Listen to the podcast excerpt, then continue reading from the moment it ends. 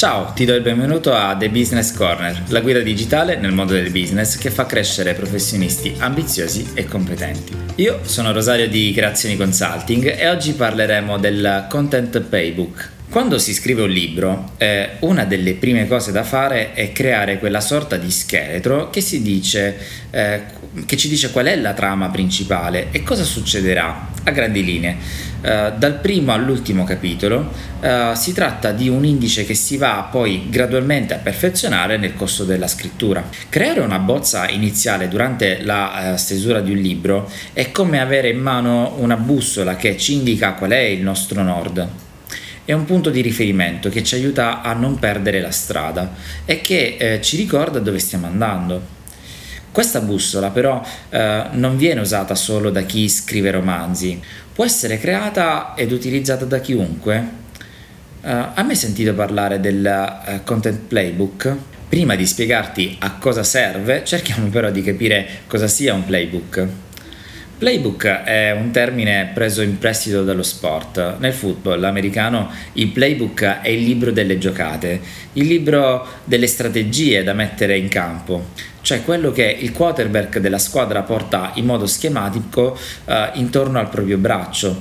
Il playbook indica quali siano le strategie che sono state pensate prima della partita e che dovranno essere eh, seguite dai eh, giocatori della squadra. Se ci spostiamo dal campo da football, ecco che però uh, che Playbook può diventare un libro in cui segnare quelle che sono le tue di strategie.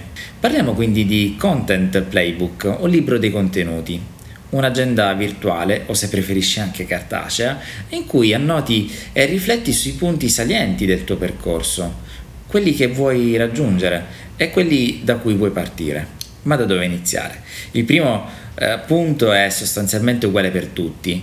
Eh, inizia con il capire con chi vuoi parlare, ehm, per individuare il gruppo o i gruppi di clienti a cui vuoi rivolgerti. Ehm, chiediti eh, quali sono le persone che sarei in grado di aiutare. Pensa al gruppo di utenti con cui vuoi parlare e cuci contenuti intorno a loro. Prima riesci a trovare una risposta a questa domanda, prima potrai iniziare a farlo. Il secondo punto è capire come fare.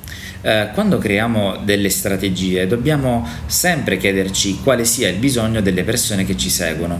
Dobbiamo riflettere sulle loro domande e creare una risposta che possa soddisfarle. Ma in che modo? Uh, naturalmente nessuno può essere certo di eh, riuscire a rispondere al bisogno del cliente. Uh, quello che mh, mm, possiamo fare però uh, è mettere a loro disposizione tutti gli strumenti in nostro possesso per riuscirci. Non aver timore di mostrare le tue competenze o di esternare la tua professionalità. Scopri tutte le carte ma soprattutto permetti agli altri di leggerle Parla in un podcast, scrivi un articolo, uh, gira un video o condividi un post in cui ne parli. Non conta il mezzo, è importante che tu lo faccia. Il terzo punto che potrebbe far parte del content playbook riguarda invece lo scegliere la quantità di tempo che vuoi e puoi investire in questa attività.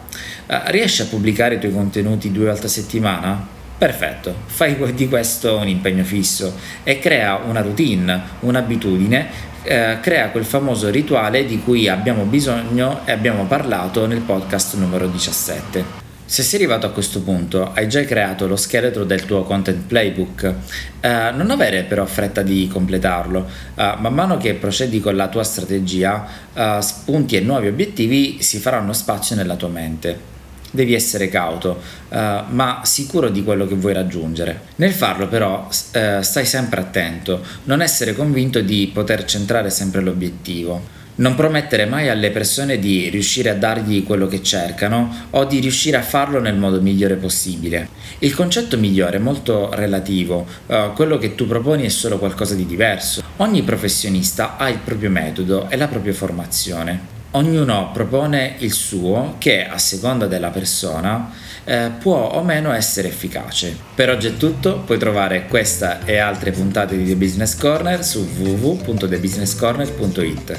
Per non perdere nemmeno una puntata non devi fare altro che iscriverti per ricevere eh, un aggiornamento sulle nuove puntate o eh, cercare The Business Corner sulla tua app di streaming podcast preferita e scegliere di cliccare su iscriviti segui, così da non perdere nessuno dei prossimi episodi. Ciao da Rosario e da tutto il team di Creazioni Consulting, grazie per averci ascoltato, al prossimo episodio.